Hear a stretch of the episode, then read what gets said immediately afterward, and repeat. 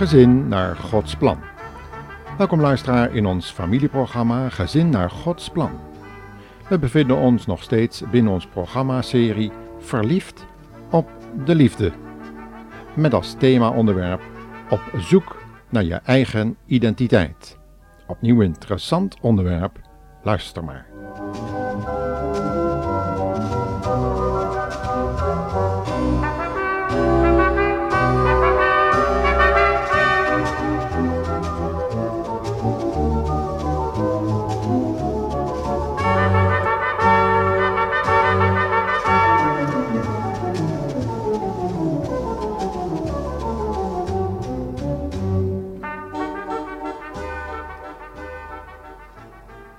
Bij elk generatie- en cultuurconflict speelt de ontwikkeling van de eigen identiteit een grote rol.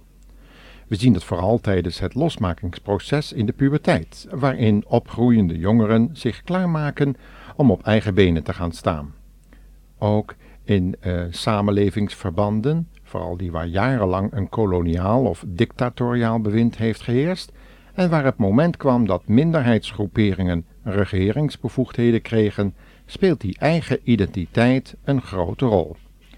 Vaak gaat deze ontwikkeling van het zelfbewustzijn gepaard met af en toe gewelddadige uitbarstingen, met als gevolg, als er niet wijs mee omgegaan wordt, verharding van standpunten en escalatie van het geweld. Dat laatste zal de moordenaar van de beginnen, Satan dus, zeker willen stimuleren, zoals hij al die ontwikkelingen zeker soms zelf bewerkt heeft. Wanneer er echter nog voor deze ontwikkelingen dingen optreden en er gekozen wordt voor een gemeenschappelijke normering, zoals de Bijbel die bijvoorbeeld aangeeft, kunnen alle partijen zich tijdig bezinnen op de gemeenschappelijke uitgangspunten. Met Gods geest vervulde mannen en vrouwen kunnen dan verzoening tot stand brengen, zoals bijvoorbeeld tijdens de ongeregeldheden in de eerste christengemeente. Daar was het probleem van discriminatie van de Griekse, tussen de Griekse en de Joodse weduwe. Het gevolg was dat Gods woord aan invloed begon af te nemen en de partijen tegenover elkaar kwamen te staan. Toen de apostelen hier ingrepen, met geest gevulde mannen aanstelden als diaken, kwam daar een kentering in en begon het woord zijn invloed weer te krijgen. Zo kan het ook in christelijke gezinnen gaan. Als alle betrokken gezinsleden tenminste kiezen voor de uitgesproken wil van God en buigen voor de autoriteit van de Heilige Geest van God.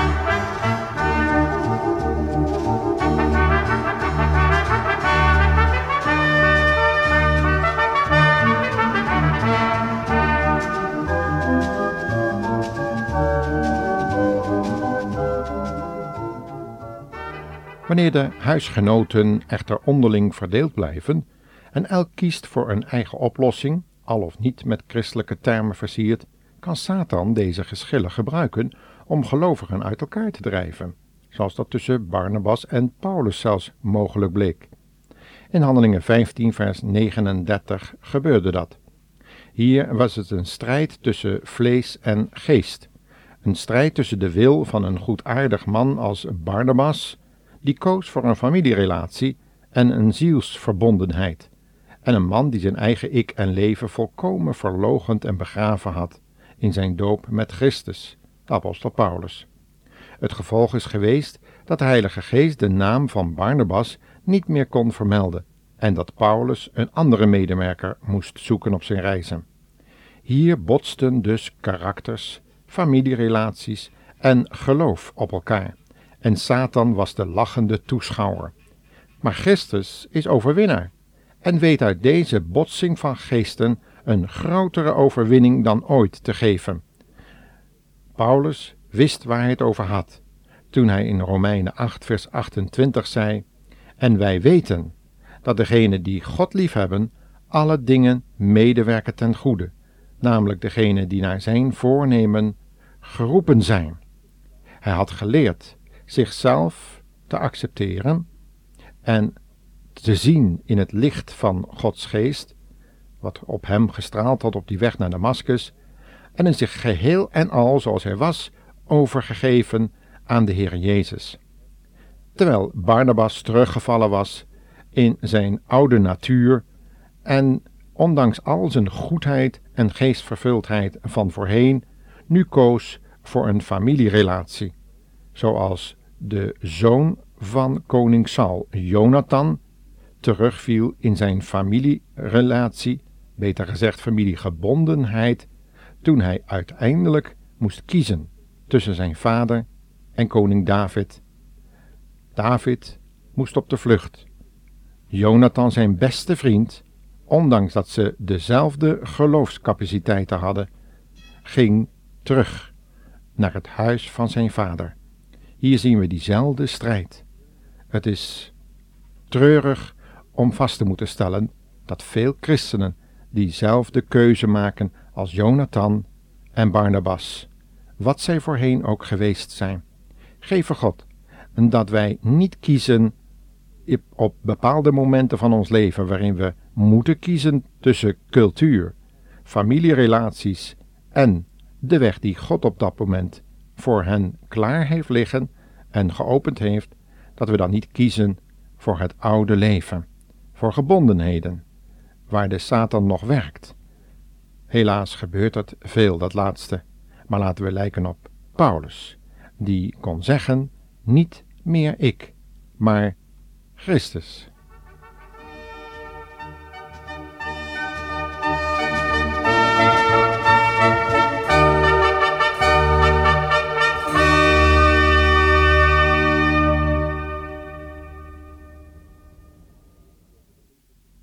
Iedereen die onder de indruk is gekomen van de macht en liefde van de Heer Jezus, kent een moment van beslissing of overgave. We lezen hierover in Lucas 9, vers 57 tot 62. Maar het komt er steeds weer op aan dat bij zo'n keuze de hele wil en de persoonlijkheid betrokken is. Zodra familierelaties een sterkere band vormen dan die met de Heer Jezus is ontstaan, wil Jezus dat wij kiezen. Kiezen niet voor onze eigen identiteit, maar kiezen voor Zijn identiteit. Hij wenst geen gedwongen of wettische gehoorzaamheid. Het moet een vrije wilsbeslissing zijn. Christus wil van zijn volgelingen geen slaven of robotten maken.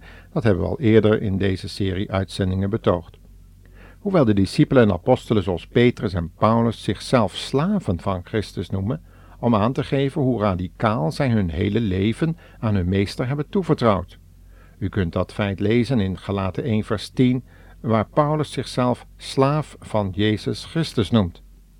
Dikwijls zien beginnende discipelen van Jezus, die met een mond de beleidenis van geloof hebben afgelegd, achterom en overwegen dan pas de kosten van hun vaak emotionele of verstandelijk genomen beslissing. Vaak worden er beslissingen voor Jezus genomen onder de invloed van samenkomsten waarin het emotionele aspect van onze persoonlijkheid sterk wordt aangesproken. Ook tijdens momenten van grote vertwijfeling, waarin zielen volkomen vastgelopen zijn, worden soms keuzes gemaakt voor het leven, maar die alleen het moment van vertwijfeling als basis hebben. De gelijkenis van het zaad in Lucas 8 geeft reeds aan welke soorten van geloofsbeslissingen er zo al kunnen zijn. Lees dat nog eens na in Lucas 8, vers 12 tot 15. Daarom geeft de Heer Jezus altijd voldoende tijd om de kosten van een radicale overgave te overwegen. U kunt dat ook weer lezen in Lucas 14, vers 28, waarin iemand ervoor besluit om de Heer Jezus te volgen, maar dat de Heer Jezus tegen deze beginnende discipel zegt: Als je een bouwmeester bent en je wil een gebouw bouwen, ga dan eerst neerzitten om de kosten te overrekenen. En als je een officier bent in de strijd, ga dan eerst rustig overwegen, intens overdenken of je met weinig mensen een groot leger tegemoet kan treden. Het is alsof Jezus wil zeggen: denk erom, je hebt mij nodig als de grote overwinnaar in je leven. Want zonder mij kun je niet.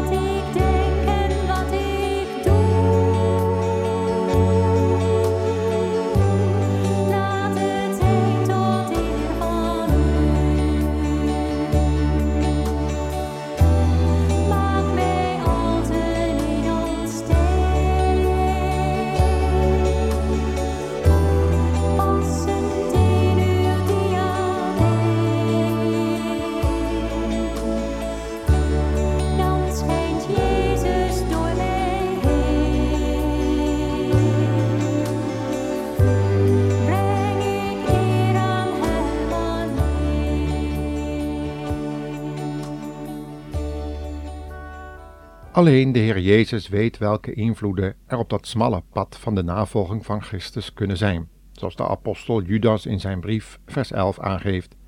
Hij spreekt daar het volgende wee uit over hen die ongewapend en oppervlakkig de strijd van het geloof willen aangaan. Wee hun, zegt hij, want ze zijn de weg van Kaïn ingegaan, en door de verleiding van het loon van William zijn ze heengestort en door de tegenspreking van Korach vergaan. Deze mensen hebben niet die overgave gedaan zoals het zojuist gezongen is. Ze hebben niet gezegd neem mij zoals ik ben, maar neem mij zoals ik wil zijn. En daar speelt het ik nog steeds een grote rol. Drie grote verzoekingen zijn er dus op het pad van de beginnende christen. Die van de jaloezie op een medebroeder of zuster, zoals Kaïn kenmerkte. Dat soort gevoelens hebben de dood van het geestelijk leven tot gevolg.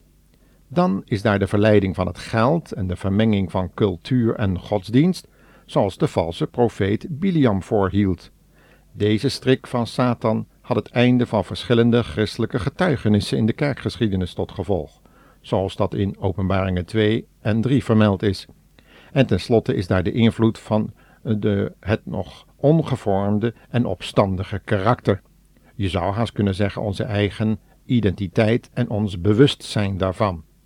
Dat is vaak nog sterk gebonden aan de invloeden van het oude leven, het voorgeslacht, de opvoeding, cultuur of landsaard.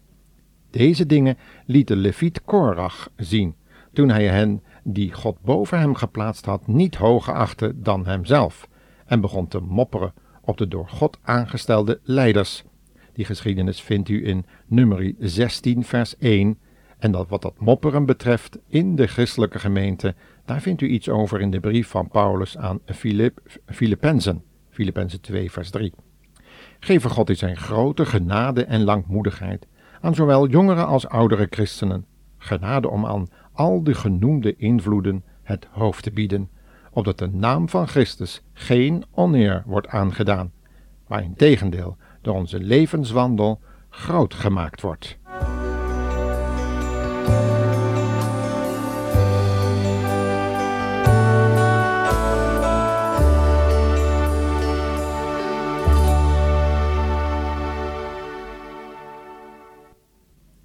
God zegene de luisteraar en geef hem vrede. Tot de volgende geheel nieuwe serie uitzendingen die ook als thema hebben: Je lichaam is geen speelgoed. Maar eerst nog een programma over de eindtijd. En dat heet Het gezin in de eindtijd.